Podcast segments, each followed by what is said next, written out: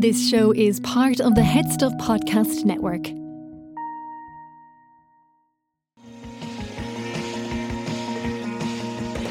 Hello, hello, hello, and welcome to another episode of I Know That Face, the only podcast which honours the often underappreciated by the masses work of character artists. I'm Stephen Porzio, My name's Andrew Carroll. And today we are talking about social services herself, Tilda Swinton. Um, in our previous episode, we already discussed her career up to her Oscar win for 2007's Michael Clayton. Now we're going to explore her career after that. So, uh, do you have a rundown for that part of her career? I do indeed. After a 2007 Best Supporting Actress Oscar win for Michael Clayton, Tilda Swinton continued as she always had, pursuing interesting, thought-provoking work in small to mid-budget films, with the occasional step into the mainstream. Although we'll say, we'll say over the last 15 years, she's been a lot more daring. Uh, her first post-Oscar film was the, or maybe just as daring as she was. Who can say? We'll get into it. Yes. Her first post-Oscar film was the Coen Brothers' 2008 satire thriller *Burn After Reading*. This collaboration would set Swinton on a path to seeking out directors and writers that could write and direct to her strengths, as she could act to theirs. These were often supporting roles, but no less interesting, as she was often pursued, as she has often pursued dual or even triple roles throughout the last 15 years. Along with her two collaborations with the Coen Brothers, she has worked with Luca Guadagnino twice, Jim Jarmusch twice, Bong Joon Ho twice, Wes Anderson three times, and Joanna Hogg three times.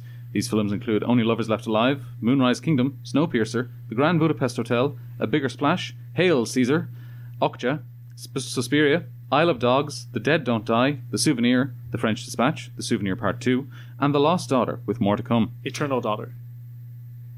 Is it? Lost Daughter is the Maggie Gyllenhaal movie. Oh, bollocks. It's grand. Leave it in.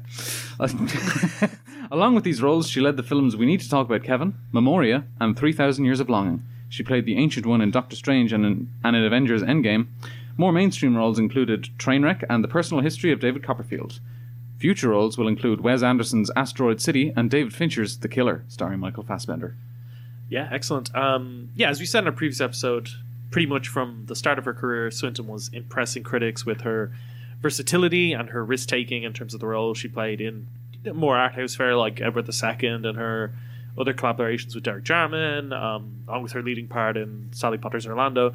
And I think immediately following that, you see Swinton taking on more leading roles in art house and smaller films, while also being cast in more supporting roles in mainstream movies and eventually she starts to be recognized by a greater number of people for her work um, partly on account of her turns in blockbusters like you know the narnia films and constantine but also the the oscar win for michael clayton Wes Anderson, big fan of Narnia. exactly yeah he loves it um, he's doing a Roald Dahl movie now. I suppose you're right, yeah. enough, yeah, so it- yeah. It's close enough. um, but uh, yeah, just looking at her work post 2007, I really think her Oscar win cemented her in people's minds as one of the modern acting greats and led to more brilliant directors seeking out her talents. And if you look at the list of filmmakers, as you pointed out, she's worked with, particularly since 2011, like it's astonishing, you know. And um, what I love about her is I that while the projects may have gotten a lot bigger in this later period of recovering, I don't think she's ever sacrificed any of her ambition or risk taking that made her stand out in those early movies. Because like I think she's bringing these unique off kilter vibes to projects like Snowpiercer or Suspiria or Three Thousand Years of Longing, The French Dispatch, and hell, even Doctor Strange. You Yeah, know what I kind mean? of, yeah. Because like obviously, Ah, bald, bald, bald. obviously, I understand that the uh, the casting of Swinton in the part of the Ancient One was criticized a lot as being like, an example of whitewashing because the character's a Tibetan Hmm. Oh, yeah, man in the comic books. But uh, and that, yeah, that's fair and valid criticism. But even with all the controversy, they still brought Swinton back for Avengers Endgame. yeah, it's true. Which because her performance in a vacuum, where she she's taking this like mystical mentor figure who could be really like that mystery men joke of like if you want to go left, you have to go right, kind of thing, and makes her feel truly lived in and practical when she's doing all the practical hand gesture stuff. With, Yeah. um, like Swinton's so fun and striking to watch in those scenes, and um, I had one. I will say I had one or two people say to me like, "It's it's cool that you're covering Swinton, but like, is she really a character actor?" And uh, to that I say like, I think the term character actor refers to an actor who frequently plays like a distinctive and important supporting role in movies. And I think while Swinton will sometimes have lead roles, um, you know, there's We Need to Talk About Kevin, Only Lovers Left Alive, A Bigger Splash, 2000 Years of Longing. More often, she's playing supporting characters, sometimes multiple ones in a movie. In the case of like, Okja and Suspiria, um, and for her, I, I think it always feels like more about the collaborators in the project than the size of the part. Yeah. Like, um, I think she's in that Willem Dafoe space where, if, hypothetically, Guillermo del Toro is like, I'm going to do another gothic horror romance movie and Swinton's the lead, we'd all be like, yeah, makes sense. Yeah. Uh, but if she, if he instead said like, "I'm doing a gothic horror movie," Swinton has the eighth biggest role. It would just make as much sense. Yeah, you know, um, which is interesting. You know, it's a it's a cool place to be. Yeah, very Not much many so. people get to have that much creative freedom. That's true. and I, Yeah, I think yeah. there's an argument to be made that she's kind of holding up art house cinema on her shoulders. Very much so. Yeah. um, any other uh, points or facts about Swinton before we get into it? Okay, good. Not Andrew's nodding his head Yeah. like that. Good podcasting. Um, why kick off with Julia? Yes, go for it. Yeah. Yes. Yeah. So Tilda Swinton leads. Wake me when you're done. Julia's a bang. You'd love Julia. I'm sure I would. Yeah. Um, Tilda Swinton leads the cast as Julia, um, a woman living in California who's an alcoholic um, who loses her job early in the movie on account of this. Um, at an AA meeting, she meets a neighbor of hers named Elena, played by Kate Del Castillo, who has a plan to kidnap her son named Tom um, from the boy's grandfather, who is this uh, wealthy businessman. Elena recruits Julia to help her carry this out, saying that she has money stored away and that she can reward Julia. However, on the eve of the kidnapping, Julia learns Elena was lying about being wealthy, and decide and Julia, as such, decides to grab Tom by herself and demand a ransom from the boy's grandfather. And events soon spiral out of control. As they as they would. Yeah. Yes. Had some, um, um, family problems. You've got family problems. I've got family problems too. But you know what? I still come to work every day on time. What are we talking about here? I got drunk once. But since I've been here, I have been really good. I have been on time, all my appointments, all my meetings, everything. Ask Mitch! Um, Yeah. I need your help. I'll pay you. To kidnap your kid. This is where, where they're gonna park their car. There's nowhere to run, see? And it's time my luck changed, and it's time something went right for me for change. And then here's the kicker we kidnapped the kid from her. we kidnapped the kid from her. And, and, and there's real money there. Nick, I tell you, I've seen the pictures, and they're loaded. Um, this movie is so good. It's directed by Erick Zonca, who is a French filmmaker I'm not familiar with at all outside of this. Um, he's said to have been really inspired when making Julia by um, the great 1980 movie Gloria, um, which starred one of the acting goats, Gena Rowlands, and is directed by John Cassavetes. Is by far his most mainstream movie. And you can see that in that both Julia and Gloria center on these larger than life middle aged women that aren't great with kids on the run with a little boy. And they're also character dramas on top of being crime thrillers. That said, Gena Rowlands' character was way better with kids in um, Gloria than Swinton's character is in Julia. And I think while there are definitely echoes of Rowlands' sort of naturalistic energy in Swinton's performance, this is more like Swinton's Uncut Gems. Right. And I say that full knowing full well that um, Swinton has a voice cameo in Uncut Gems. um, like the Howard Ratner character played so brilliantly by Adam Sandler in Uncut Gems, Julia is this just reckless, selfish, self-destructive person who just constantly makes poor decisions and is unrepentant about it.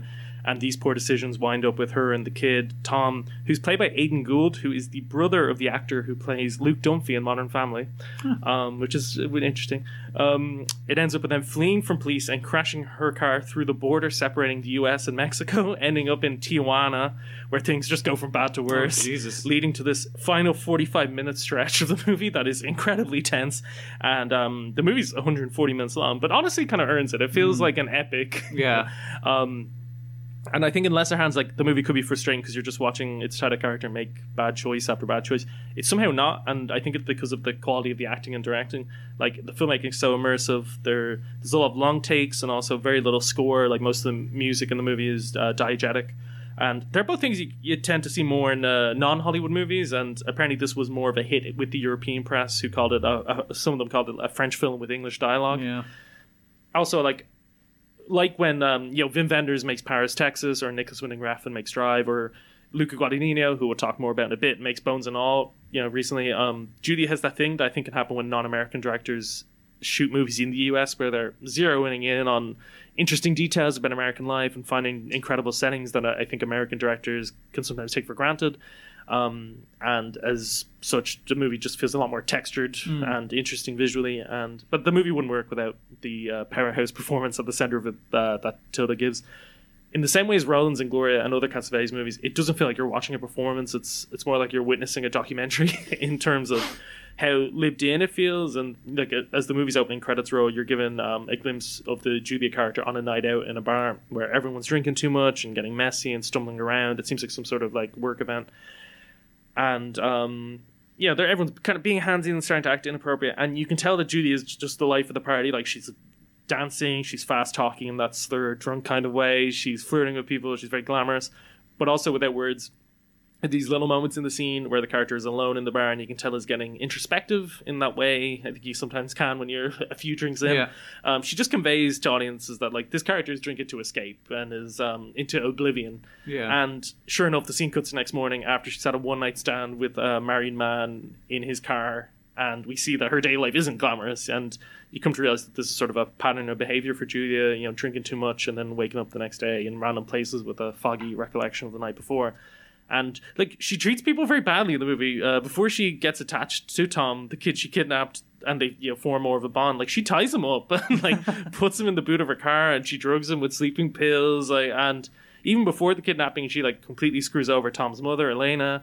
She also takes advantage of her friend Mitch, who's played by Saul Rubinek, um, who's this older AA member who is further along in his recovery and looks out for Julia. And and while it, but like while I would never say she's likable, she's very compelling in that like Swinton makes her feel like a fully lived in person. Like the way she delivers dialogue, like I can't overstate like how little the words sound like a script as opposed to a conversation you might hear on the street. Like the way you can feel the character struggling to formulate the right words and stuttering and saying like and umming and ahhing, you know.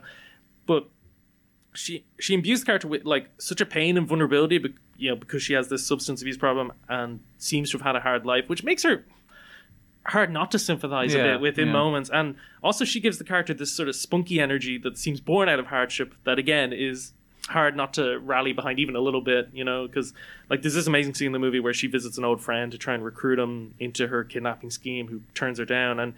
Like she talks about why she's doing it, and she says like it's time my look changed, and it's time something went right for me for a change. And she later adds like, you know my life, I'm sick of it. I work like a dog, and where's the money? It goes through my fingers. I'm tired. What do I do? I mean, I smile and I eat shit from guys, and what do I have? I don't have anybody. I get drunk and I'm getting old, and it's that's the most we ever learn about Julia's life pre the events of the movie, and is like the closest explanation for why she commits to this crazy plan, aside from just the money aspect.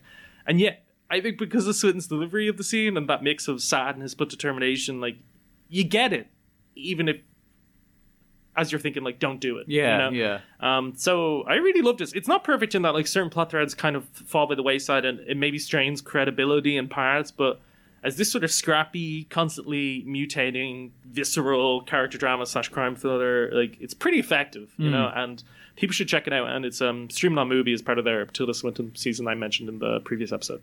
When I first um, heard you mention this, I had no idea what the plot was. I think you mentioned it to me like after we'd recorded part one, and I thought it was like that movie. I, I'd mixed it up with that movie Julia, Julia and Julie. Yeah, the with- Julie Childs, the yeah, chef. yeah, Meryl Streep and Amy Adams. I was like, she's in that, but no, it's a different movie. Yes, Yeah, absolutely.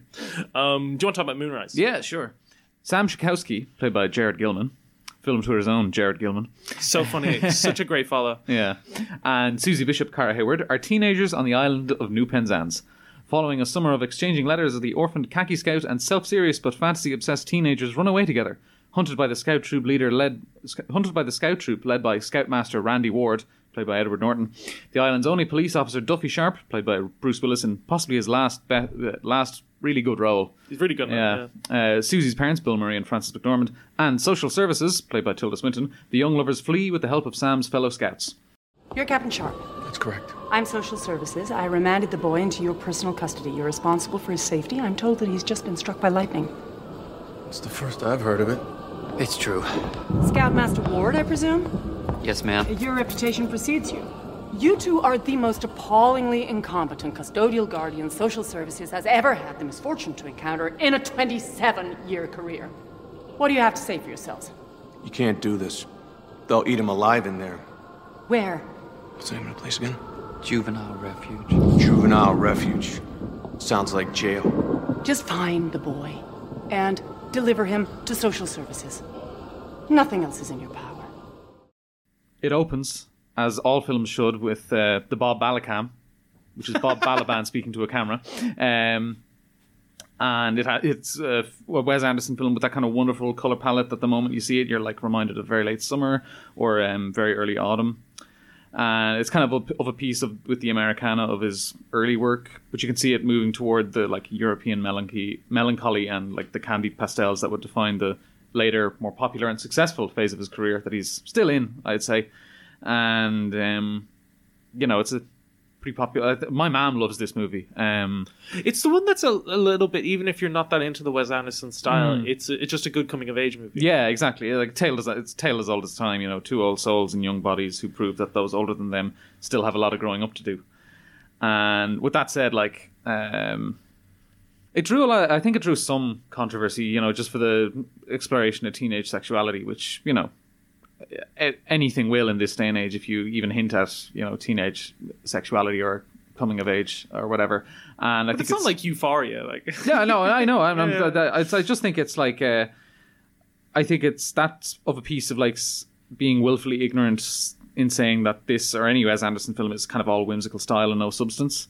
In that you know there are there is like uh, all coming of age tales or Bildungsroman um, have to reckon with like aging, moral rot, and death, and you know that's that moral like saying goodbye to like innocence and quote unquote purity is like part of growing up essentially, and that's what makes this film good.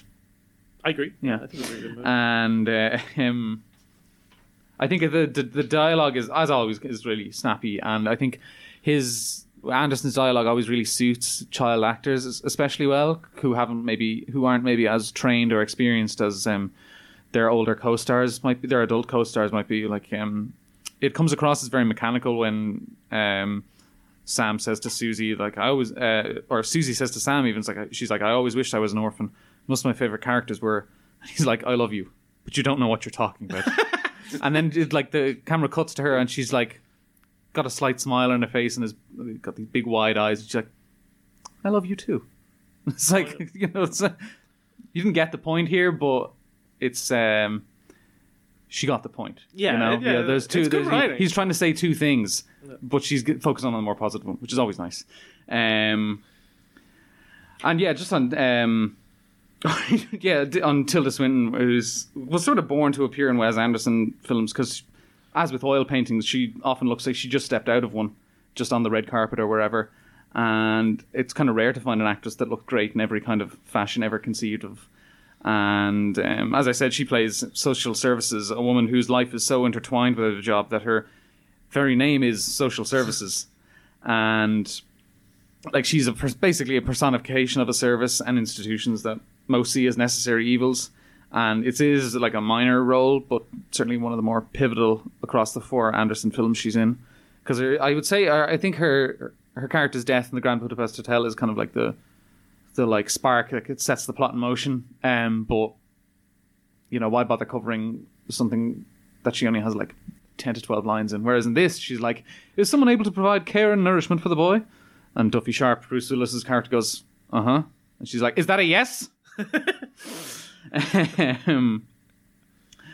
and she's like maybe the only villain, not like from a place of malice or evil, but like from an institutional side in a film like that's kind of that's full of broken or damaged, but still really sympathetic people. Except for Redford, who's played by Lucas Hedges and is a real shit. I completely forgot he's in it. Yeah, Yeah, yeah. little prick. anyway, that's all I've got to say. That's all I've got on Moonrise Kingdom. I was a bit worried after. If you're listening, Lucas Hedges. I was a bit worried after recommend saying last week, like I think that's the one that she's the largest role in. Mm. I was worried you'd watch it and be like, she's in one scene. So I'm glad that She's in three. three. But that's great. That's good. I'll take that. Maybe four. Yeah. Um, Three sequences, four scenes. Excellent. Beautiful. We love to see it. That's not that nice. I know the face character Yeah, director space. yeah.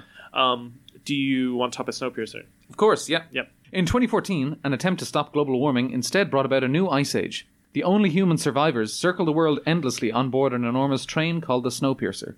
Seventeen years later, a revolution led by Curtis Everett, played by Chris Evans, captures second in command Minister Mason, played by Tilda Swinton, and heads for the front of this train to confront Wilford, eh, played by Ed Harris, the mastermind and driver of Snowpiercer. Passengers, this is not shoe. This is disorder. This is size 10 chaos. This See this? This is death. In this locomotive we call home, there is one thing that between our warm hearts and the bitter cold. Clothing? Shields? No. Order. Order is the barrier that holds back the frozen death. We must all of us on this train of life remain in our allotted station. We must each of us occupy our preordained particular position.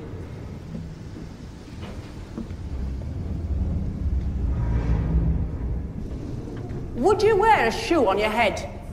Of course you wouldn't wear a shoe on your head. A shoe doesn't belong on your head. A shoe belongs on your foot. A hat belongs on your head. I am a hat. You are a shoe. I belong on the head. You belong on the foot. Yes, so it is. I think you talked about this when we covered Song Kang, Song Kang Ho um, really early into our show's run, and I'd seen Too early, I would say. yes, I had I'd seen the movie before that, but didn't rewatch it for that episode, and just revisiting it last week, it just crystallized for me that like this should be held in as high esteem as like The Matrix, Mm. Inception, and Mad Max Fury Road, and because I like it's got everything you want in a blockbuster, like Yeah. it's credible premise, exciting. Captain America. Captain America, absolutely. Ex- he's best role by far. right? Absolutely, yeah. One of two sci-fi films where uh, he ends the film injured by machinery.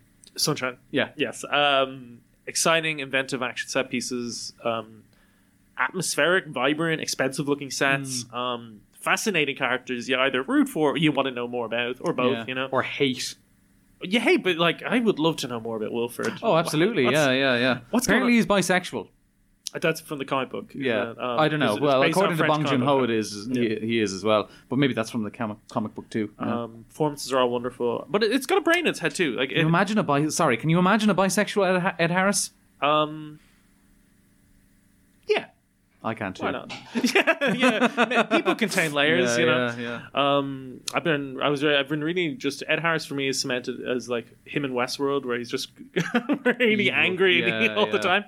Um, I think it's, uh, I think this movie though has a brain in its head as well. Like it's very telling that its co-writer director Bong Joon Ho uh, went on to make you know Oscar-winning movie, groundbreaking movie Parasite, because like you see the genesis of Parasite in Snowpiercer because they're both very angry movies that are obviously about class. Um, s- you know, it's Snowpiercer is about this massive train that's keeping humanity alive in this apocalyptic future, and I think that bottle setting becomes a way for Bong and his co-writer Kelly Masterson working from this kind of source material to tell a story about inequality in this just very direct and potent manner, like distilling it to its essentials. You know, because you know you start the film and you have the poorest people living in squalor at the back of the train, the tailies, mm-hmm. as they're called, and they're so poorly treated that they wind up staging this violent revolution to take control of the entire train, and to do that they have to advance through like carriage by carriage, which is such a good like structure for a movie. Yeah, yeah. And but as they move through the carriages, like the wealthier they find the other passengers on board to be, and the more lavish the environments are. Um,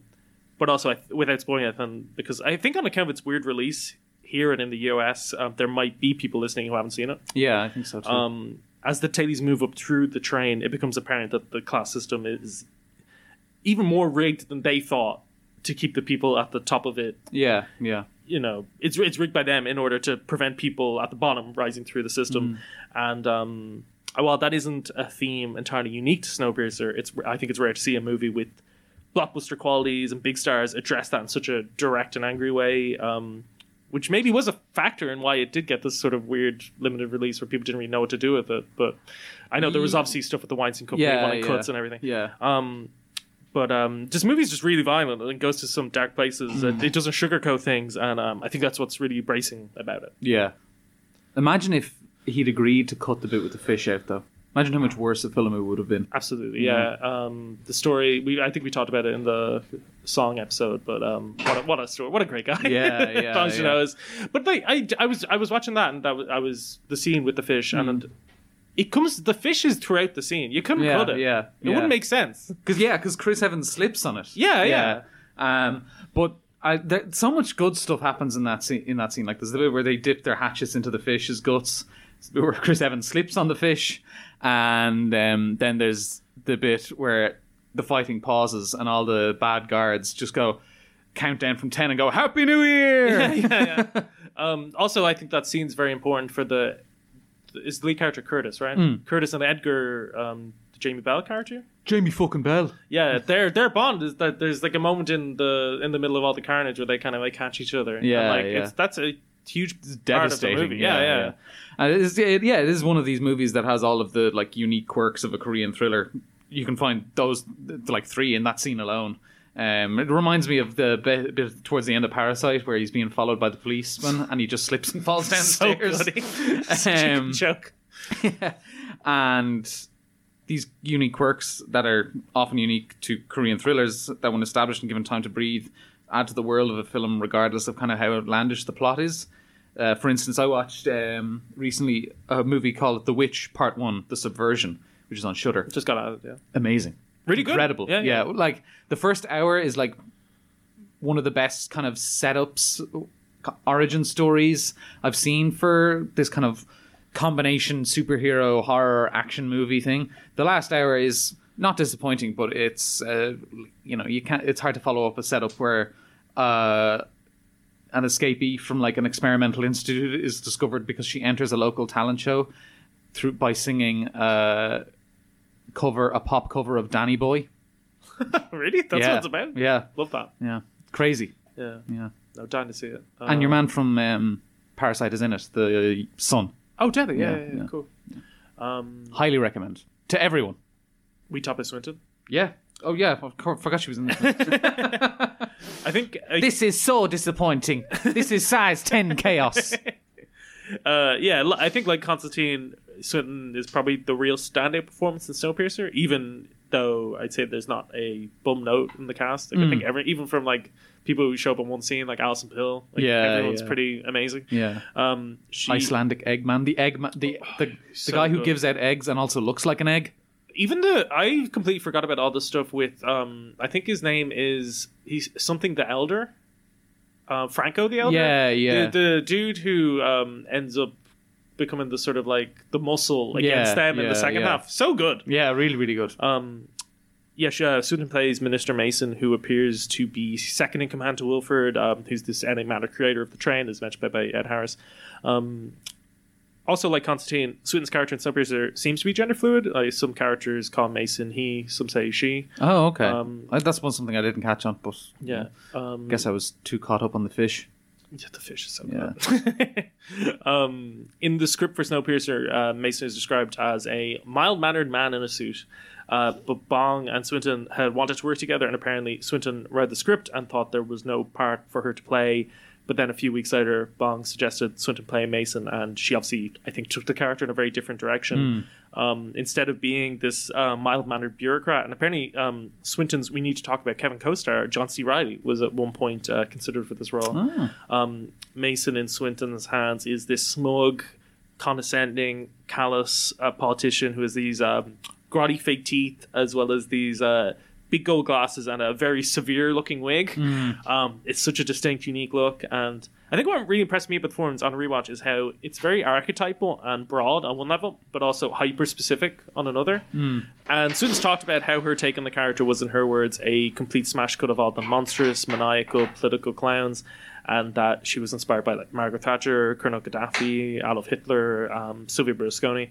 Uh, and you really feel the echoes of them in Swinton's portrayal of Mason, particularly in um, you know Swinton's big scene in the movie when Mason arrives to punish the Ewan Bremner character for throwing a shoe at one of uh, Wilford's henchmen, and Mason punishes him by getting Wilford's goons to stick his arm out a train window into the ice age outside, in where it completely freezes over. And as Bremner's character is wriggling in pain, Mason is completely unaffected and gives this speech in which they basically say like you know, I belong at the head of the train. You Teddy's belong at the back. I know your place. Um, but between the kind of pompous charisma that Swinton projects as Mason and her oddly hypnotic line delivery and hand gestures, and also the dialogue, which sees the character twist logic through this very protracted metaphor to suit their own agenda. Like, this is not a shoe. This is disorder. Size 10 chaos. um, Freeloaders like you. yeah. Um, I think I think the character reminds you of politicians you see in the news today. uh, Yeah. But I think while Snowpiercer is inspired by real life issues and politicians in terms of the Mason character, it is at the end of the day itself a very heightened story. It's this dystopian sci-fi, and I think with her knack, which I think we talked about in the last episode, of for knowing the correct tone to strike in a movie. Hmm. Swinton adds enough other qualities to the Mason character that helps them separate that helps separate the character from any one specific political figure. You know, so the whole time in this futuristic setting, you're not thinking that's Thatcher, Yeah, yeah. that's yeah. Gaddafi, and I think she does that through the very distinct Yorkshire accent she deploys, which she said is based on a figure of authority from her early life that stuck with her, which I think is pretty ingenious. You know, like kind of mixing the personal with the political like that. Yeah. Um, but also there's the unpredictability of the character too, because after being captured by the Tailies, Mason once will one second be like grinning with happiness to crying in fear or worshipping Wilford and the sacred engine um, to offering to help kill him.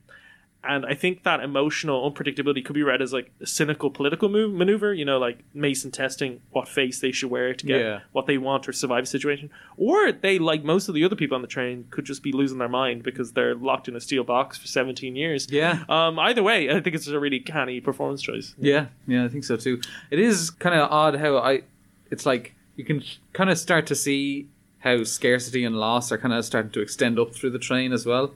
Um, just through like Mason's teeth like don't properly fit her mouth, like her gla- and her glasses are and her clothes are outdated, and it's like is it is it fashion or necessity that keeps them kind of stuck in the past? Yeah, yeah. The scene where Mason is um, takes out their teeth and shows it to Chris Evans Mm. is so interesting. Yeah, and it, I is, is the character basically being like, "I'm one of you," you Yeah, know? I yeah. know it's it's a but it's a there's- it's movies filled with these striking scenes like that that don't push the plot forward but just deepen the world. yeah, yeah.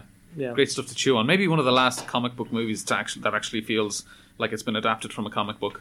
Mm. And um, I just think it's very satisfying also to watch the Mason character being taken down a peg or two, you Mm. know, after being captured because Mason's sort of exposed then as being dispensable to Wilford, and the character is forced to try to endear themselves to the Tailies, and they're just having none of it, Yeah. you know. And I, I think Swinton's very funny playing the awkwardness and discomfort of those scenes, like when the Tailies make Mason eat one of the bars made out of insects Mm. that the Tailies have been eating for years, and um, And well, they all eat sushi. yeah, yeah, that's a it's it's such a good movie. Yeah. While it was a big hit worldwide, Snowpiercer, I feel it wasn't as widely seen in the English-speaking territories due to this reported battle between Bong and the movie's U.S. distributor, you know, the Weinstein Company, which you know apparently wants to make a lot of cuts to the movie, and Bong won that battle, but at the expense of a wide release for the film. Uh, but thankfully, it's available to stream on Prime Video now, and we should also probably mention. It went on to inspire a series of the Yeah, same name, on which is on Netflix. Yeah, Yeah, at least yeah. I think it's gonna do a fourth. Yeah. It might be. I think the fourth's the last one. Yeah. Um, have you watched any of that? No, no. This is Daveed Diggs and Jennifer Connelly. are in it? yes. And Sean Bean, I think, is Wilford. That's cool. Um, I watched like three episodes of it. I was very excited for it in the lead up to its release, but um, I thought the show sort of strips a lot of the subversiveness and urgency out of the story from the few episodes I saw of it. Yeah, well, that yeah, that kind of stripping the urgency is kind of sounds like a necessity because it's TV. like it also like adds a murder subplot to to make the show more of a procedural, Hmm. which um like it, kind of a procedure that you'd see on like the Sci-Fi channel, you know. Right, yeah, And Uh, I thought that kind of cheapens the story a bit. Yeah. But um the movie's just on a like absolute other level, you know. Yeah. And um Bong Joon Ho's new movie is a sci-fi movie. Yeah, Mickey, Mickey Seventeen. 17? The book is called Mickey Seven, and the movie's called Mickey Seventeen, Okay, which is yeah. um, odd. I wonder does that mean there's going to be seventeen uh, Robert Pattinson? That'd be cool. Um, if you want a carbon date when we're recording this episode, a teaser for that movie dropped last night, and people are freaking out that's not coming out to 2024. Oh Jesus! Wow. Uh, March 2024, and everyone's like, you know, doing the the basketballer and Uncut Gems. Yeah, yeah. like- Why would you show it to me if I can't have it? yeah, yeah. It's gonna be a fallow year next year. Uh, I think we'll. I think there'll be plenty. Of Oh, there'll be something, yeah. There'll be. Yeah, we got the killer, baby. It's true. We got yeah. we got two Wes Andersons apparently. Yeah, yeah. As you heard in the intro, this show is part of the HeadStuff Podcast Network, Ireland's largest network of independent podcasts. There's plenty of other great shows to check out on the network. Here's a taster of one. Hi, I'm Neve Kavanagh, And I'm Gerard Farrelly. and we are the hosts of Agony Rants. We have been friends for a long time, and on Agony Rants, we do what we've always done. Talk about people behind their backs and make suggestions on how they can improve their lives No, we cheer them up on Monday morning and help them with their problems. by meddling in areas in which we are dangerously unqualified. Why don't you join us each week for a new episode? You'll find us wherever you do your listening with special bonus content for subscribers on headstuffpodcasts.com. Agony Rants, out now on the HeadStuff Podcast Network. I Know That Face are also delighted to finally get to tell listeners about HeadStuff Plus. HeadStuff Plus is the one stop shop for everything on the HeadStuff Podcast Network, Ireland's largest podcast network and the one to which I Know That Face belongs. If you're a fan of I Know That Face or any other shows on the network, become a member of HeadStuff Plus and get bonus episodes of HeadStuff shows, other exclusive content, merchandise, early access to live events, and lots more. We here at I Know That Face have already recorded a handful of bonus episodes where myself and Andrew talk about more current news and releases in the world of film and TV.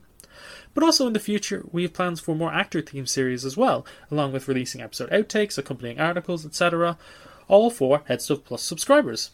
To sign up to HeadStuff Plus, it's just €5 Euro plus VAT per month. When you sign up, no matter what show or shows you are supporting, you still get access to everything. All the bonus material for all the podcasts on the network. A lot of great podcasts. Plus, by doing so, you'll be supporting I Know the Face to bring you more top material. For all the details and to sign up, visit headstuffpodcasts.com. And now, back to the show. Um, do you want to move on to bigger splash? Yeah, yeah. Got a new, another Guadagnino next year too. Yeah, yeah. Challengers. Nice.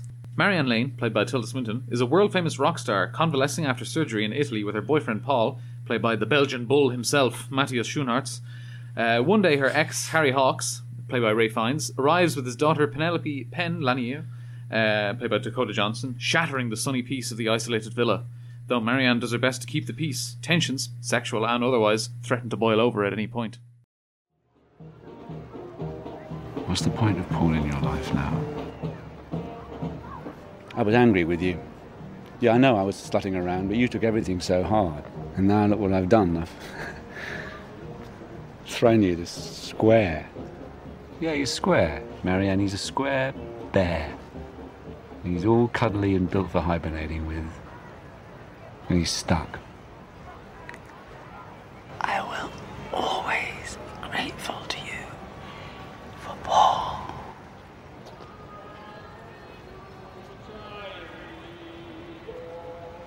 How are you dealing with this? Hmm?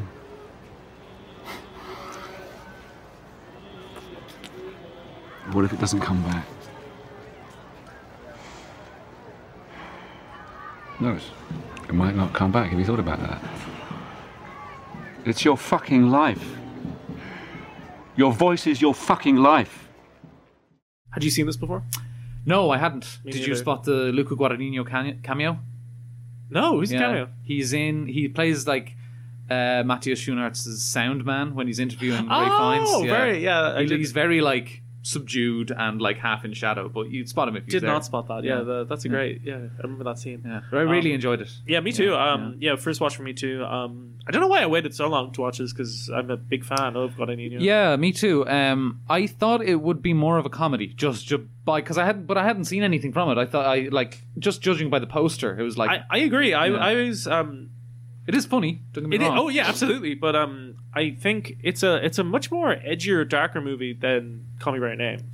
Yeah, maybe very because much so. the characters are older and have a lot more history, whereas that movie's a bit of a coming of age movie. But, Yeah. Um, like it, it shares stuff with it in that like there's sunny. yeah, beautiful Italian locales and being a story that kind of unfolds often not through dialogue but through glances and subtle gestures between people. It's awesome dance sequences. Mm. Um, which is just it feels like a real Guadagnino touch. I just watched Bones and All, and even that one has a mini one, a very mournful dancing. Right, but yeah. um, um, but I was I was a little surprised in Go Away at how different um, a bigger splash feels to Call Me by Name, just because like it's, it's this one's like darker and messier. You have these four characters, like this the rock star Marianne, her current boyfriend Paul, who's a director, um, Marianne's ex boyfriend Harry, a record producer, and then who also used to be close friends with Paul. Yeah. And then you have um, Harry's estranged, very glamorous daughter, uh, Penn. And they're four people who should just never be in an Italian villa together for Very an extended so, period yeah, of time, yeah. you know? Um, but because of that messy history, they wind up stuck together and it becomes this hotbed of desire and jealousy that is very alluring and fun and oftentimes funny, but also uh, kind of twisted too. And, uh, but more importantly, though, compelling. Yeah. Um, and what do you give to Tilda performance? I liked it. Yeah. Um, it's. I mean, like I said, didn't expect it. She's mostly silent for the whole thing.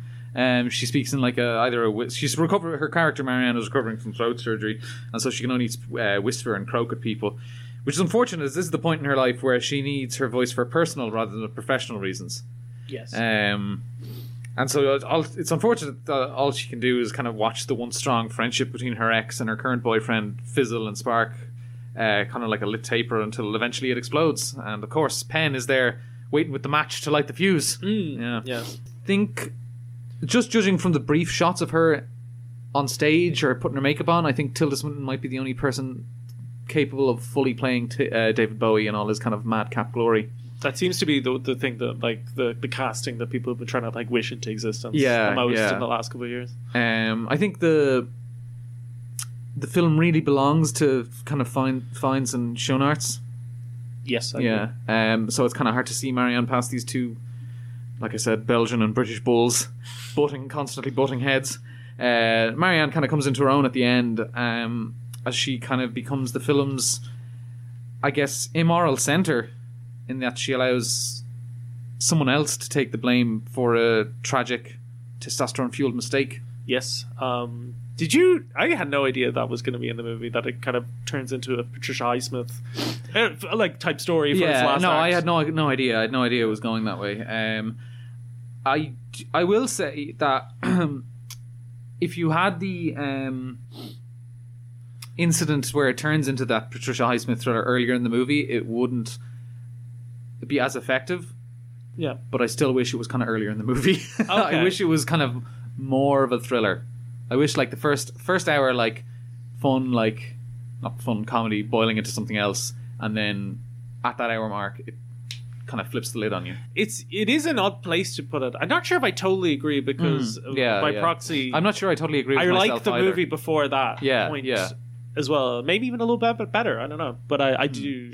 I just love that kind of s- thriller. You know, Yeah, I beautiful people in a beautiful place and like trying to like contain like a horrible situation. Yeah, you know? it's the kind of thing where I want to see both movies. You know, I want yeah. to see the resolution of this comedy drama, and I also want to see the thriller that comes out of it. Yeah. Yeah. Um, yeah, I think the uh, the the Swinton performance and the fact that she can't communicate properly um, is fascinating from both a kind of story and performance perspective because I think this is a movie about people who don't know how to communicate with one another. You know, like Marianne's literal communication is limited, but also the whole backstory of the movie, you know, is that Harry and Marianne broke it off years ago, and Harry, for some reason, maybe thinking he wanted to get Marianne off his back, set her up with his best friend Paul or close friend Paul, and may, and years later he's realized Job style that um, he's made a huge mistake, and so like Harry hijacks what's essentially like Marianne and Paul's romantic getaway in an effort to win Marianne back, and he brings his daughter along. I, I think just try to show that he's changed,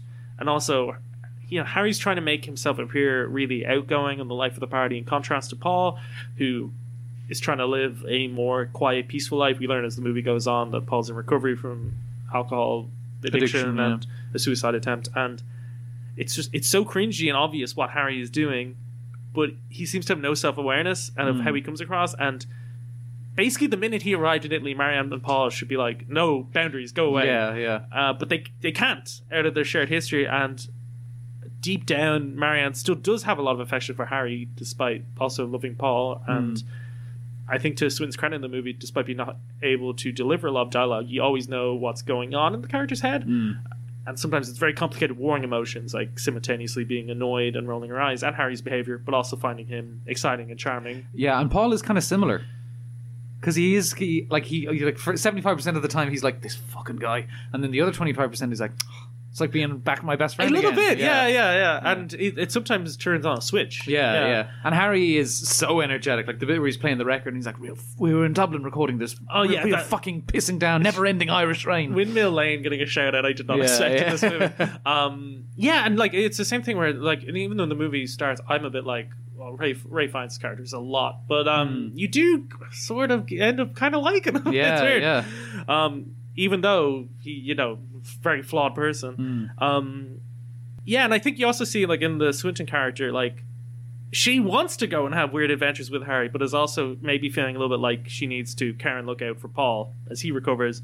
and Paul's also helping Marianne recover too from her surgery. So at least prior to Harry's arrival, their relationship relationship seemed kind of in a good place. Yeah, I think yeah. you know, and um, I just thought, yeah, I also think just uh, Swinton's great casting to play a rock star because, like Rockstar, she has this otherworldly quality about her, you know.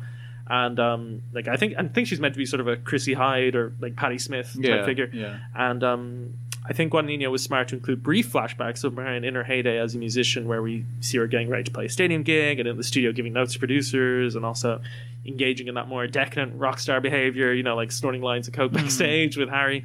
And um, I suppose I'd be a bit frustrated if I heard Tilda Swinton was playing a rocker and we didn't get to see her play out engaging in those sort of Elisabeth Moss and her smell yeah. kind of rock star antics. And uh, so she gets time to do that and, and sing a bit as well. And she has like Yeah. a lovely voice. Yeah, I think yeah. you know. So um, there's nothing she can't do. Yeah. I will say, just going back to the thriller bit, I think had the movie been more of a thriller from like the middle point onwards, I think it would have done better service to Dakota Johnson's character because I think it's a good performance, but there's not a whole lot there.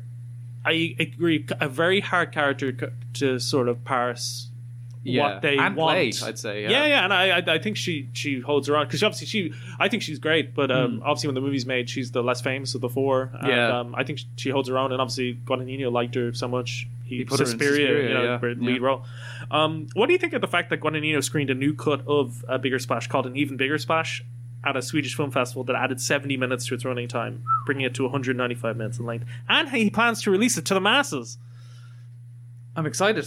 Yeah, uh, maybe it's more of a thriller. Well, yeah, well, I- maybe it's both. What do you think would be added? Because I, I, I've had a few- I could see bits where the movie's a little clipped. You know. Yeah, um, just more. I guess more stuff with them hanging out. Maybe Yeah. there's a whole other character in there we don't see. I know for a fact that um, Francesca is it Francesca Scorsese, Scorsese's Hmm. daughter. She got cut out of Bones and All. Yeah, yeah. yeah. Um, so I think he he shoots a lot of film and then finds it in the edit. Yeah, maybe. yeah. Um, I think more of Marianne and Paul's life before Harry's arrival. Mm, yeah. would be interesting to see. Um, I feel like their relationship is maybe a little bit underdeveloped. Yeah, yeah. Um, in the current cut, there's a few things that are suggested but not explicitly shown um, that I think could be fleshed out in an extended cut, and maybe more scenes relating to the subplot involving uh, migrants trying to enter Italy through the town Marianne and Paul Yeah, are staying, yeah. which ca- runs through the movie and becomes a bit of a plot point. Yeah. There Um, is a bit at the end that kind of leads into the end, I guess, where uh, uh, that has Matthias Schoenaerts and Dakota Johnson on their own adventure. Yes. And I'm hoping that they don't add anything there, if you can. I yeah. 100% agree. I'd be worried about the extended cut that that Hmm. would be shown explicitly. yeah. Because that's it's that's a, a really good thing just to hang in the middle of the movie over Yeah, everything. yeah. Yeah. Um, we move on to another Guadagnino, Suspiria. Sure, yeah. Susie Bannion, played by Dakota Johnson, arrives in West Berlin in 1977 to audition for the Marcos Dance Academy. After auditioning successfully, she is taken under the wing of the Academy's artistic director, Madame Blanc, played by Tilda Swinton, unaware that the Academy is actually a coven of witches bent on sacrificing her to their corrupt leader, Mother Helena, Helena Marcos, also Swinton. Meanwhile, psychiatrist Dr. Joseph Klemper, Tilda Swinton again, is investigating the disappearance of patient and fellow dancer Patricia, played by Chloe Grace Moretz, which leads him to the Academy and its coven of sinister matrons. When you dance the dance of another, you make yourself in the image of its creator. You empty yourself so that her work can live within you. Do you understand? Yeah. You're in a company now. You have to find your right place. You have to decide. What is it you want to be for this company? Is it the head? The spine? The sex? The heart? The hands. I want to be this company's hands. A rare triple role. Um, and considering most other triple roles, or more, quadruple roles, quintuple roles, whatever, are in the either in the Madea films or bottom tier Eddie Murphy shite, it's doubly impressive here. Madame Blanc is, ma- like, we'll take them in order. Madame Yeah, Blanc, Mother Marcos, and Joseph Klemper. Uh, so Madame Blanc is a woman initially bent on intent on seizing the leadership of the academy for herself, she believes Mother Marcos's physical decay is related to the inner corruption caused by her sacrificing innocent young women to keep herself alive. And if you see Mother Marcos towards the end of the film, you'll believe me. This is a really hard film, to, hard film for me to sell and recommend. Um, if you want another reading of it, you can listen to our Mia Goth episode. I'm not going to try and sell it here because if you want to watch it, you will already want to watch it. If you don't want to watch it, nothing I say can convince you. Sure. Um, yeah. uh, and I will say that Blanc's intentions aren't pure either. Um, she wants control of the Coven and the Academy, but also control of Susie too. Um, she values Susie and delights in seeing kind of her change and become more confident in herself, her body, and her sexuality. But it's clear she wants Susie all to herself, whether in a maternal or more romantic manner is kind of left up to the viewer to decide. And but also like this has a lot to do with um, kind of motherhood and like bad mothers, good mothers, okay mothers, um, and then it intertwines that with like the national kind of guilt and identity crisis Germany was going through during the seventies. Um, so Blanc has been with the Academy so long through its darkest days, World War II and beyond, that it's uncertain whether she'd be a good leader if power were turned over to her, or just as bad as Marcos was, but in a different way. And it can t- uh, it can take a couple of watches for all this to get across. As although she's a firm but fair teacher in public with a genuine affection for the girls she teaches, in private she's quite aloof and almost cold. I think, um, like you can see something warm trying to get through, but it never really does. Um, until the very end, where it's too late. Um, Madame Blanc clearly wants to be more open with Susie, but the Academy's history of secrecy, sacrifice, and seduction has left her prone to being kind of more stern and distant. And that struggle of yearning to be close to someone, but closing yourself off to them due to institutional pressure and the threat that comes with it, is what makes it one of the more naughty LGBTQ LGBTQ plus films of recent years. I think, and all of that is pretty difficult to pull off in a single role, but Swinton does it, and then pulls off two other very different but no less complex performances. Uh, but that's with all that said about um, Madame Blanc, Helena, Mar- Helena Marcos is the true villain of the piece. Um, th- and though she's rarely seen, her reveal is pretty repulsive. As Guadagnino clearly studied at the David at the David Lynch School of Villains, is as in if it's ugly on the inside, it should be ugly on the outside. And Marcos is a big, ba- big diseased bag of pus inside and out. Um, and it's not necessarily a hard performance in Swinton's kind of creation of the character, but in the massive amount of makeup and prosthetics used to make her completely unrecognizable. So she, when we first, when we finally see her, she's like this naked ball of flesh, basically. She's with like warts and boils and tumors and everything. This little baby's hand kind of flapping around on her forearm. So, yeah, it's a hard performance in the massive amount of makeup and prosthetics used to make her look completely unrecognizable. Speaking of, um, ditto the prosthetics here, uh, here on uh, Dr. Joseph Klemperer. The heart Uh, of the movie, I think. the heart of the movie, absolutely, yeah. Um, a difficult, a difficult character to play. It's not only is Swinton playing a fake actor, uh, Dr. Lutz Ebersdorf, I believe he's called, uh, playing a role. She is also speaking German and sinking herself into the ger- German national identity of the time. Uh, this is when Germany was going through a real, almost a revolution, really. Uh, this six month long period where um, left wing radicalists, revolutionaries, freedom fighters, or terrorists, depending on The Baader Meinhof. the Baader Meinhof faction, uh, the Red Army faction, even on the Der Baader Meinhof complex. One of the first three-hour movies I ever saw. Yeah, that's um, it. mm. um, Klemperer is old in Suspiria, closer to eighty than seventy, meaning he was around middle age before and during World War II. And though never stated, it's clear from his wife Anka's, played by Jessica Harper, who played the original Susie Bannion in Dario Argento's 1977 version, arguably one of the prettiest women ever. Yeah, Um, she's in Bones and All too. is she? Yep. Wonderful. Can't wait to see it. Um, so it's clear from his wife Anka's disappearance that the Klemperers were no, no friends of the Nazis, and that though he did nothing to stop the Nazis, the full weight of the historical shame and guilt should lie with those who abused their power, not that those that could do nothing. Um, and as I said, I'm not going to try and sell this to people. Uh, it's a film with heavy themes and a long runtime full of violence and death and sadness, but it is a really rich feast that I return to time and again because it's one of the only horror films that makes me cry. That's guaranteed to make me cry. Um, just the line "Two women were with her when she died" Oh, yeah. opens the floodgates instantly. Um, yeah, and it's a really rich feast that I return to time and again because if you're willing to give it the time and attention it deserves, you'll take pieces of it with you and you'll leave a piece of yourself with it that you'll keep wanting to return to. I think. Yeah, by far the most interesting horror remake of any movie ever. Ever. Yeah. like there's Yeah. ones that arguably are better, but um, I think in some ways the his take on Suspiria improves the original, Mm. but then also in other ways it doesn't. Which is, but that's what you want. You don't want it to be just a yeah, copy. yeah, you know? yeah. Um, yeah, and Bones and All rips too. So he's in terms of his movies. I haven't watched his TV show or his documentaries, but in terms of like fictional movies, Mm. four for four. I mean, Four and I'm sure four. I've heard I Am Love is great and all his other early movies. So cool. Um, will we talk about Memoria? Yeah, sure. Jessica, played by Swinton, is a Scottish woman living in Colombia. Woken one night by a dull boom, the sound follows Jessica as she goes about her daily life. As she seems to be the only one who can hear it, she consults sound engineer Hernan, played by Juan Pablo Urrego, her family, and an older fisherman, also named Hernan, played by Elkin Diaz, as to the meaning of the sound and perhaps life itself. Yeah, what do you think of this? I enjoyed it. Okay. Uh, it's. Did you? Eh. Okay, fair enough. Yeah, no, it's. Uh, um, I think um, uh, one my friend said something um, that I'm gonna look up on my phone here. Bear with me, listeners. Don't worry, we'll cut this out. You won't. You'll never have to hear it. Leave it in and double it. Yeah, because this is about slow cinema. Yeah. Um, yeah, one of my one of my friends I was talking to about the film, uh, he says it's one of his favorite movies of the year. Uh, hello, Ian, if you're listening. Uh, he said, "How is slow cinema so rare yet most films feel too long? Seems like a paradox." So That's a great statement. yeah, yeah. I think slow cinema doesn't need to be long.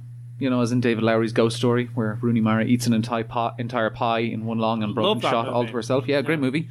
Um, but sometimes the, the length helps. As case in point, Chantal Akerman's Jeanne Dielman, 23 Quai du Commerce, 1080 Brussels, Brussels, hitting number one on Sight and Sound once a decade best 100 films poll as of the week just gone. Have you, have you seen that? No, Yeah, I only heard of it when I- uh, it's the, poll was released. I feel like I'd heard about Chantal Ackerman, but I don't. Mm, I wasn't yeah, sure if I'd yeah. heed about that movie, and um, yeah, got something on my watch list. Yeah, yeah, When I have the three and a half hours to do so. Yeah. Yeah. Yeah. Christmas, here we come. um, yeah, I'll, I'll talk about why I liked it. You can offer your rebuttal, I guess. yeah. It's yeah. yeah, okay, we'll do that. Um, so many of Apichatpong, we. I really want to get this right. Many of Apichatpong, Weerasethakul's films. Apologies for the st- stilted pronunciation. It's not used to pronouncing Thai names. Yeah. Um, uh, are dreamlike spaces, like featuring kind of behavior and situations just left a reality center. I really like. Uh, I've only seen Uncle Boonmee Who Could Recall His Past Lives, which is a film I really like. Uh, I haven't returned to it since I saw it in college, but have great memories of it. Um, and I think the questions of what, where, when, and why don't really matter to him. It's more the questions of how and who. And I don't know. I just really like like I like the decision to shoot Colombia, probably because he's familiar with uh, the lighting and atmosphere of a tropical country. Uh, there's no like yellow filters or Creedence Clearwater revivals run through the jungle, um, playing as he sp- as people drive through the jungle. It just looks natural. Um, the the decision to use mostly kind of wide framing creates the sen- sensation of like being the observers, like this strange dream. And I think rarely does the does cinema set the audience apart from the action while kind of maintaining a sense of intimacy between characters and audience. Uh, I think other other films have a sense, sense of intimacy, intimacy that the directors like create with close-ups or music and editing. Um, I think it's so it's clear that a great deal of effort was put into Memoria to make this closeness seem effortless. Um, I think a lot of this is down to Swinton, both in, in her performance as Jessica and in the patience that slow cinema kind of requires of its casts and crews. Uh, I think a lot of filming, filmmaking is about patience. Double that for acting, and then double it again for acting in slow cinema. And it shows that as she's gotten older, Swinton has only become more daring in her roles. Uh, and I won't necessarily necessarily say that she wouldn't have done this while she was doing when she was younger and doing the experimental work with Derek Jarman, but I don't think she would have had the confidence to do this as well as she does here than in her earlier career. And yeah, I don't know. Occasionally, I'll watch. I'll very rarely watch a movie that's slow, but um, when I do find the time to watch one, it's kind of like sinking myself into a warm bath. Hmm. Yeah. Yeah. Um, I- I was really excited to watch it because it's gotten great reviews and it's still a starring vehicle and it has a really unique sounding premise. I'd never seen a um, movie of the director before, but uh, I've heard people call him like one of the you know modern world cinema greats. You know, on Mm. account of movies like Yeah. Uncle Boonmee, Who Could Recall His Past Lives. Um, yeah, just yeah, you've said it. It's a it's a, this is a real art house movie. It's it's Very much so, Got yeah, this incredibly slow and deliberate pace and a story that's very enigmatic and unclear and maybe symbolic. So if you're a type of person seeking out um, movies as pure entertainment, you might give this a miss. You know, um, I don't think that's the case with me necessarily. Um, I've been down to I've been down to clown with that his movie in the past. We've talked about many on the show. Um, I found that this had like a few quite striking moments and scenes in isolation, like the scene of Swinton trying to, to describe the weird, weird sound she's been hearing to a sound engineer, um, the conversations with this mysterious figure, um, also called Hernan, that she meets in the countryside Mm. later in the movie. Um, that's it. I think the movie's murmurings um, about curses and viruses and the history of Colombia and the clash of the old and the new never really coalesced into something gripping or emotionally affecting for me, at Mm. least. And um, I don't think I need to see have movies you know make logical sense as long as they kind of keep my attention or provoke strong feelings in me as I watch them. Like I think that's what you know David Lynch or the few like Maya Deren shorts I've seen do so well. But um, maybe it's a thing about just not seeing it in the cinema because I watch this at home on a you know I, Sunday fe- I felt like I lost something as well. Yeah, me too. Um because I've read reviews from critics who saw it in cinema and said that it do- does tap into something primal, you know, and like a feeling of displacement is the Mm, thing that yeah. people seem to have kind of identified as the theme. You know, like you have the Scottish woman in Colombia, she's displaced in life for, um, from those she's closest with because they can't understand the sound she's being played with. But also, the movie might be saying like. That's not the worst thing, you know, like Hmm. un- unshackling yourself from your daily routine and connecting with this greater world around you and through art or nature. Um, I'd be lying if I said I parsed that from watching the movie, Hmm. um, and not from just critics and friends' takes on the movie afterward. So I, yeah, something might have been lost in translation. Um, it's just, I think this movie's just not my tempo. Like, uh, so much of it consists of scenes with the cameras in a fixed position um, throughout them, or for long stretches of you know the scene. Yeah. And I that's a style I think of as being traditionally deployed to keep, convey a sense of naturalism, like when you know Michael Haneke does it a lot. You know, I, lo- I love Michael Haneke movies. Um, they scenes play out as they would in real life. You have the same sense of time passing as it would in reality. There's no artificial cutting. But um, I thought that it was a strange choice to do that in Memoria because I don't think the characters ever act in a very natural way. Yeah, I think so too. Um, I think that's more one of its more one of its strengths, though. maybe that is the displacement thing, you Mhm. know. Um, but um, I think just throughout the movie, uh, the Swinton's character Jessica is confronted with a lot of very weird occurrences, like as the movie gets stranger as it goes, and I, she tends to react to them in this very reserved manner that I, I, I can't really imagine anybody actually acting like were they be confront were they to be confronted with these uh, scenarios in real life, Hmm. and could be the point of the movie, but um.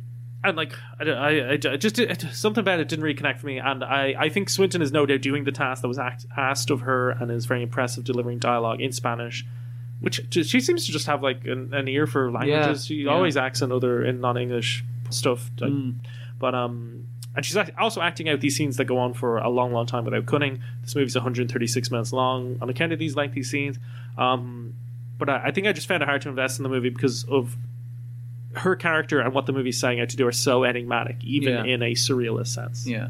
You know when you have uh, you know when you have a dream, and I don't mean like a, a standout dream, not like a nightmare or something that's like maybe more emotionally impactful, like you see a dead relative or whatever. Um, just your common or garden average dream.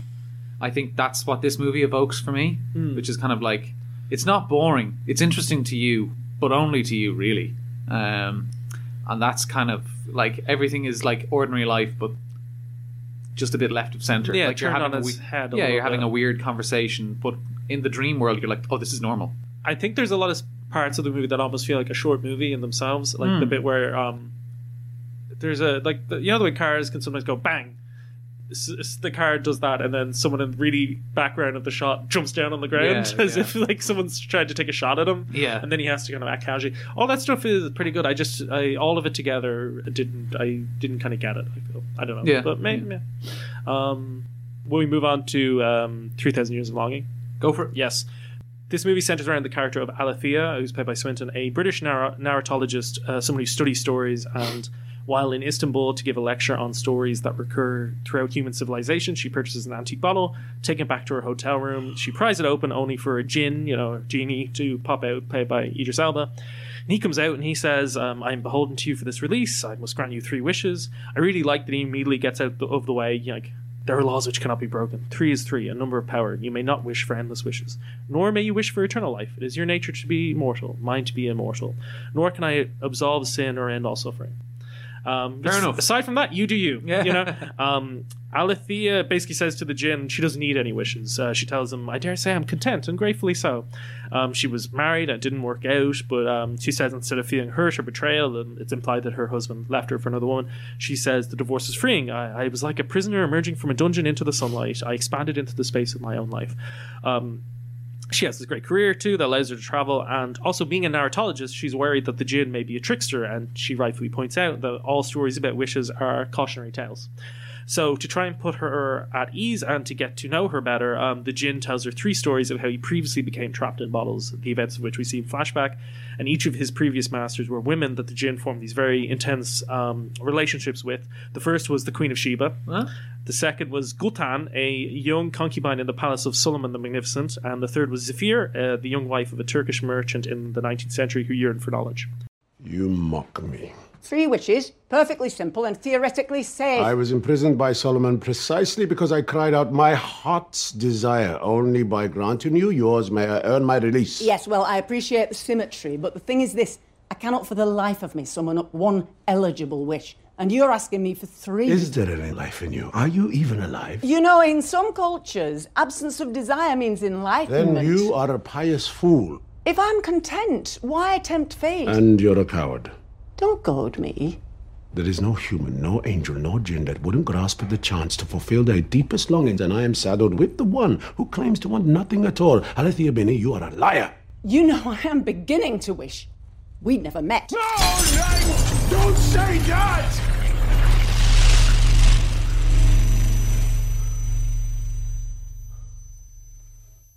This is the latest from uh, George Miller, who created the Mad Max franchise. It came And out Happy Feet. and Happy Feet and uh, the Witches of Eastwick. Yeah. Uh, what Pig. else? Or B- Babe. Babe, yes. Yeah. Um, it came out this year, I'd say, to mixed to positive reviews from critics. It also made a fair bit less at the box office than I it was so, yeah. than it cost to make. Um, I believe it's by far the most underrated movie of 2022. I adore it. I think it's a masterpiece, and I, I really do think it'll be go on to be considered as such in the years going forward. Hmm. Um, it's got everything, man.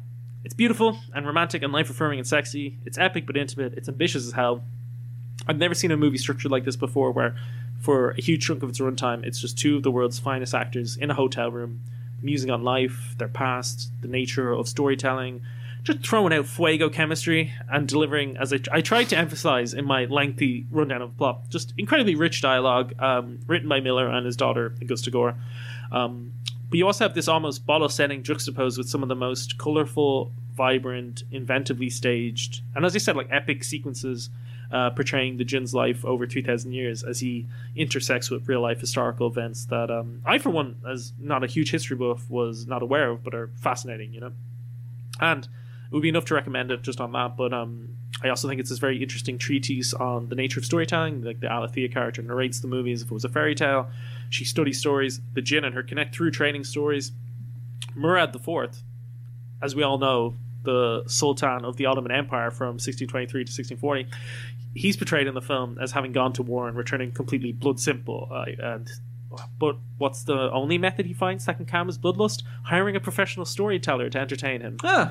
um, and you know, early on in the movie, we see the Swinton character give this lecture about stories of old gods and how they were people in the past way of rationalizing things like thunder or tsunamis or seasons when they didn't have the scientific knowledge to understand why those events were happening.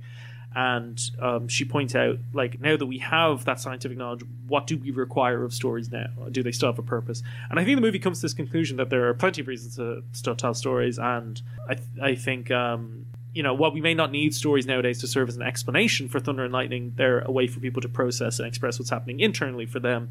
You know, complex feelings like love, loneliness, and longing. And it's only through the telling of these stories, you know, that we understand other people's perspectives and know we're not alone. Like stories bind people together. And um, in this. I feel like Elba has the showier role because he's the character that kicks the movie into the into gear. You know, you want to see the Jinn. He's got all these incredible powers, which are amazingly rendered by Miller. He's also such a tragically achingly romantic and alluring figure who you just can't help but fall in love with as you're watching.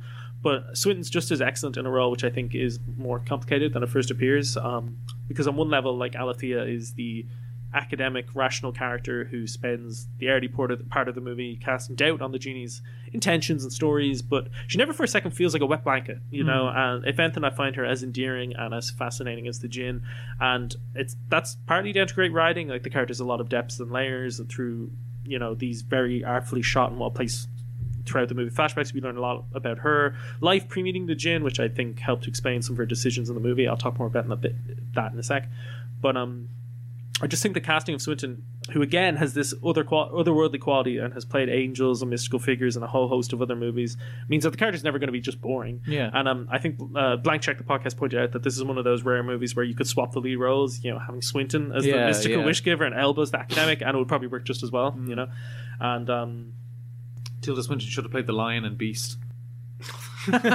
she could do it. Yeah. Yeah, I wouldn't. I wouldn't write her Yeah, out. You no. know. Um, but I, I think the warmth of Swinton's narration too, and her openness on screen, um, I think that makes the character of Althea compelling and easy to sympathize with and like. And what's immediately very striking when watching 3000 Years- Years of Longing is how rarely you see an independent middle-aged woman who's content with not having a boyfriend, husband, or child at the center of what's essentially a blockbuster. Like this cost Hmm. 60 million to make. Um, it's Ma- Miller cashing a Mad Max Fury Road blank check. Right. Yeah. Um, that's it. You know, I'll go. Uh, me, Steve Porzio.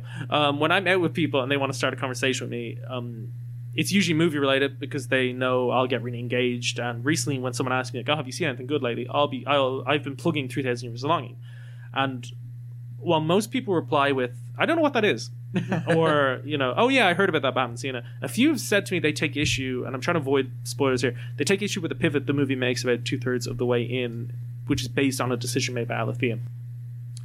And it seems like people think the choice Althea makes is a bit left field and maybe undercuts what's unique about the character that she is completely content in herself and her life. And I know the decision never bothered me the first time I watched it, and watching it again in preparation for this, I, I think I understood why it rang true. Um, Alethea opens the movie saying, like, my story is true, you're more likely to believe me, however, if I tell it as a fairy tale. And she narrates the movie. So what viewers witness on screen is most likely like a simplified version of the so-called true events that the Mhm. character experienced. That said, Miller and Swinton sprinkle throughout the movie details and moments that conflict with Alethea's fairy tale like narration, giving a glimpse of things Althea is glossing over or ignoring in her retelling. Early on, the character says her and her husband just fell out of love. But in a flashback, we see a glimpse of a positive pregnancy test and an ultrasound. And we know in present in the present she doesn't have kids, Mm. so the child is implied to have died before it was born. Um, a tragic event that probably impacted the marriage. But it's like Alethea, even though she's narrating the story, can't confront that. Like it's too painful. Yeah. Um, similarly, in her fairy tale narration, Alethea describes herself as adequately happy and alone, alone by choice. And she says, "I'm happy because I'm independent." But and I think while the character is fundamentally that way and does feel like that, um, I also feel it's more complicated than that. And there's this beautiful moment with um, Swinton's character that comes about halfway through the movie, which um, I think helps explain that third act pivot. And it may be missed by people because their attention was on the, the Elba character in the moment. Mm, um, yeah. The Jinn is just after recounting how he was cursed to be invisible for 100 years because his last master died um, before she requested her final wish. And he says, There I was, left to my own oblivion with no one to hear my voice, no one to know me. No one to know me or feel me nor sense me. You can't imagine. And Swinton says, as the self assuredness and confidence that she had throughout the movie fades for a moment, Well, actually, I can. And Elba says, um, Can you imagine the loneliness, how it might overwhelm? And she says, I can. And he says, We only exist if we are real to others. Do you agree? And she says, I do. But then immediately she catches herself being vulnerable and changes gear to like, no, trickster Jinn, like that's a real problem.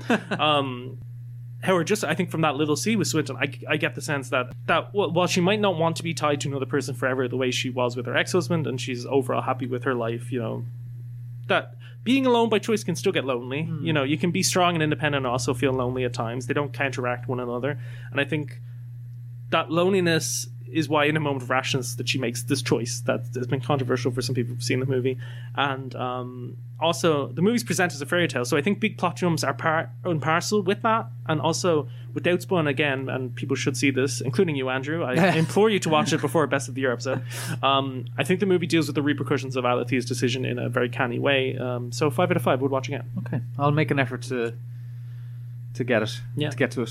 Yeah um, you should i think you'd really like it i think you it's right up your on your tempo on your alley up your alley It's Yeah. up my tempo. It's up your it's up your tempo. Yeah, whatever. I know. We've been recording for a long time.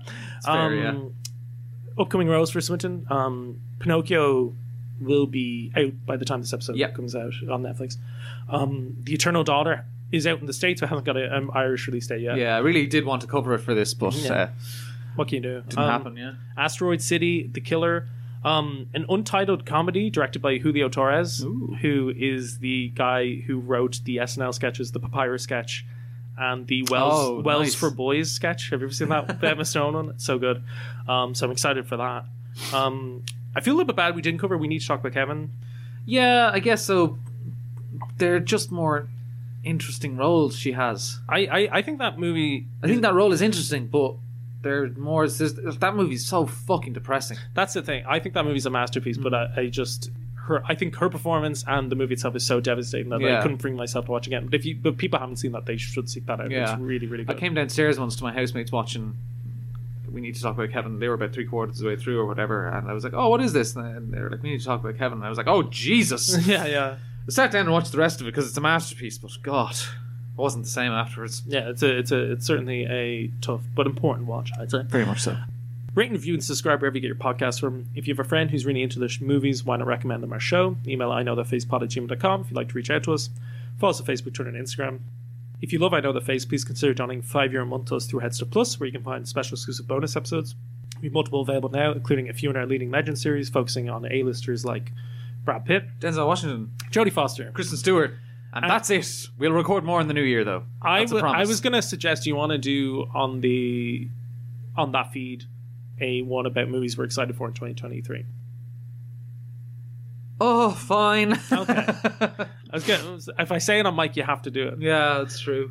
Um, we can just record at the end of it. It would be 10 minutes. Or, All right, fine. Yeah, okay. Um, fine. Andrew, where can people find more your work? You can find me at the HeadStuff Gaming section where we talk about what we play, why we play, and how we play it, and also at fortnitefrights.wordpress.com. You can follow me on Letterboxd and either Steam Ports or Portfolio. You can also check me out at JOE.ie. I just recently wrote some longer articles there about the movie Solaris and Atonement because they just did anniversaries. Um, see you there, Cinephiles. Bye bye.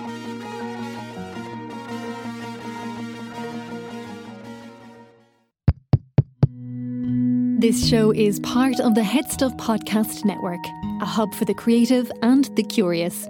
Shows are produced in association with HeadStuff and the Podcast Studios Dublin. Find out more or become a member at headstuffpodcasts.com.